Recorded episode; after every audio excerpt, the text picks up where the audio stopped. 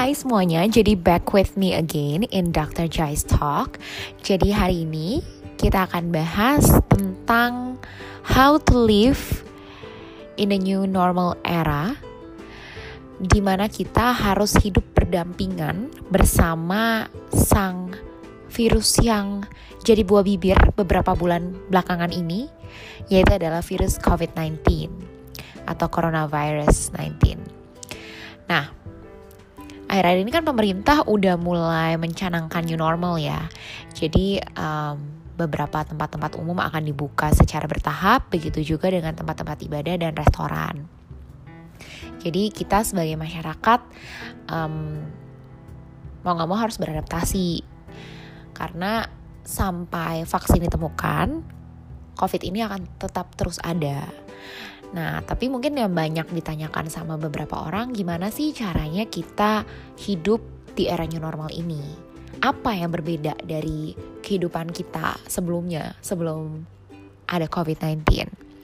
Sebenarnya sih, um, in general, kurang lebih kalau misalnya kita udah harus hidup di era COVID-19 ini atau di era new normal ini, kita harus yang pertama lebih sering cuci tangan Nah, cuci tangan itu sebenarnya yang paling bagus tuh pakai sabun dan air mengalir.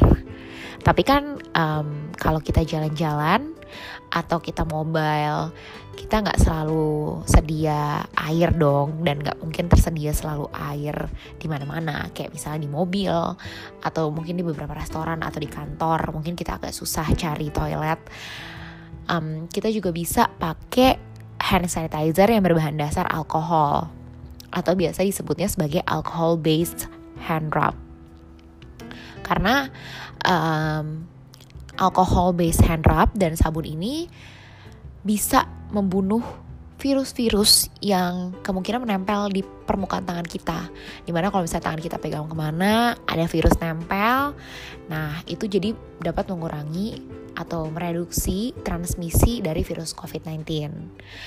Terus yang berbeda apalagi nih? Yang kedua yang harus kita perhatikan di era new normal ini adalah kita harus jaga jarak.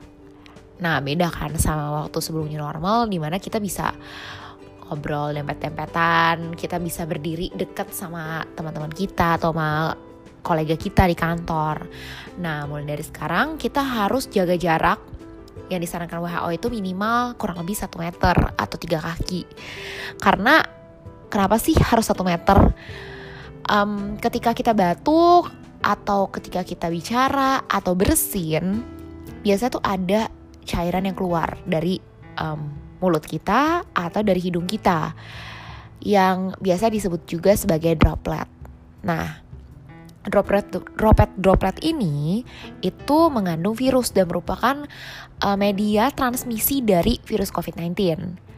Jadi kalau kita terlalu dekat kemungkinan kita bisa tertular orang-orang yang membawa virus tersebut melalui droplet yang mereka keluarkan gitu. Nah, masih terkait tuh sama jaga jarak, di era new normal ini juga kita sebenarnya dihimbau untuk mencegah atau menghindari uh, berkumpul di tempat-tempat yang ramai orang atau yang berkerumun gitu. Karena terkait sama jaga jarak tadi. Jadi um, kalau misalnya kita berada di tempat yang crowded atau benar-benar sesek, padat, itu kita jadi sulit untuk ngatur jarak satu sama lain. Yang tadi yang disarankan WHO minimal 1 meter gitu. Nah, terus berikutnya apa lagi nih? Berikutnya yang paling penting adalah kita tuh harus mencegah tangan kita atau um, kita memegang bagian-bagian yang ada di wajah, terutama mata, hidung, dan mulut. Karena biasa tanpa kita sadari sebelum ada COVID-19 ini, um, pastilah kita sering banget tuh megang-megang daerah wajah.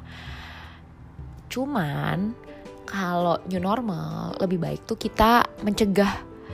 Kenapa? Karena tempat masuknya virus itu adalah lewat mata, hidung, dan mulut.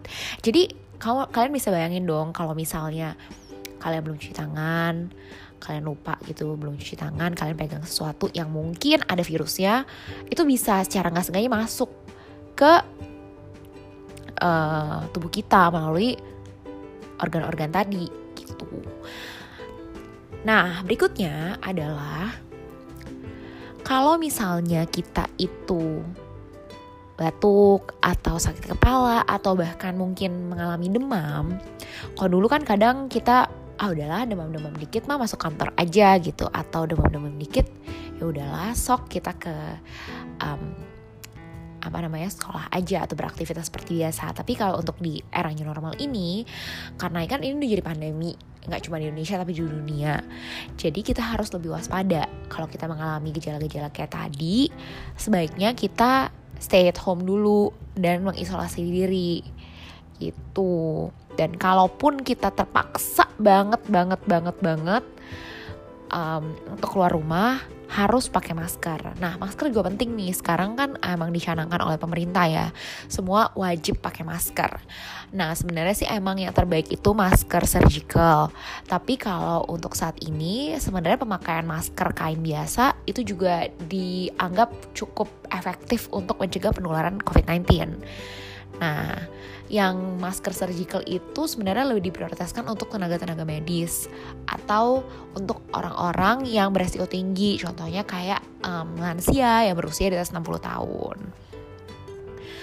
Dan sekarang yang harus diperhatikan adalah kita harus tahu atau cari tahu info tentang COVID-19 itu di sumber-sumber yang terpercaya. Jadi apalagi di zaman COVID-19 ini ya banyak banget hoax-hoax yang sering banget beredar either itu di WhatsApp atau di Instagram atau bahkan ada beberapa link-link berita yang kadang suka menyesatkan. Nah, sebaiknya kita itu tetap up to date terhadap informasi-informasi um, terkait COVID-19, tapi di sumber-sumber yang terpercaya. Contohnya itu kayak di website WHO atau Instagram ya WHO atau um, kita juga bisa update di Instagram atau website Kementerian Kesehatan atau di sumber-sumber um, terpercaya lain yang resmi. Jadi bukan dari hoax-hoax atau forward-forwardan gitu yang ada di WhatsApp gitu.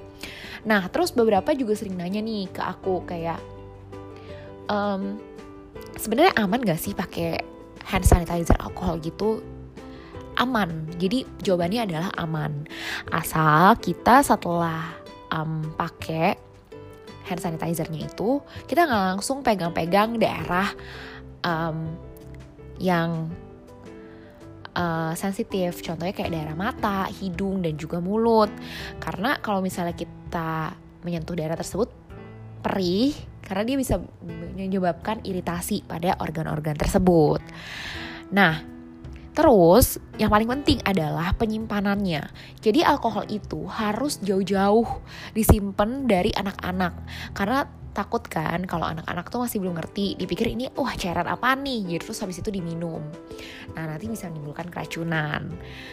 Um, dan yang paling penting lagi nih yang aku sering banget lihat kayak orang-orang sakit takut ya kena corona. Mereka tuh kalau pakai hand sanitizer tuh uh berjibun. Saya so, nggak perlu. Jadi sebenarnya um, berapa sih uh, dosis atau kira-kira pemakaian hand sanitizer yang benar itu cukup seukuran um, uang koin? Ditaruh di permukaan tangan terus uh, apa namanya kita lakukan gerakan cuci tangan jadi sebenarnya nggak perlu sampai banyak-banyak gitu bener-bener berapa pencetan gitu tuh nggak perlu dan kita juga um, harus simpan alkohol itu jauh-jauh dari api karena ingat alkohol itu dia flammable atau bersifat uh, mudah terpercik. Jadi kalau kena api atau panas yang tinggi, dia bisa menimbulkan atau mencetuskan kebakaran. Jadi hati-hati banget tuh. Dan um, ingat kalau misalnya di rumah sih sebenarnya aku lebih cenderung uh, menyarankan kalian semua untuk selalu pakai sabun dan air mengalir karena itu tetap yang paling oke okay deh buat mencegah COVID-19. Nah, jadi sekian dulu info hari ini. Jadi hari ini aku udah share beberapa tips untuk menghadapi new normal di era COVID-19 ini. Terutama um, apa hal-hal yang perlu diperhatikan yang penting-penting banget yang harus kudu wajib kita tahu sebagai masyarakat awam untuk mencegah penularan COVID-19. Yang paling penting adalah pakai masker, dan selalu cuci tangan. Cuci tangannya bisa menggunakan hand sanitizer atau akan lebih baik lagi kalau menggunakan sabun dan air mengalir. Dan ingat harus tetap jaga jarak dan mencegah um, atau mengurangi kita nyentuh-nyentuh bagian wajah, terutama mata, hidung, dan mulut. Oke, okay? jadi sekian dulu podcast hari ini. Sampai ketemu di podcast berikutnya. Um, bye.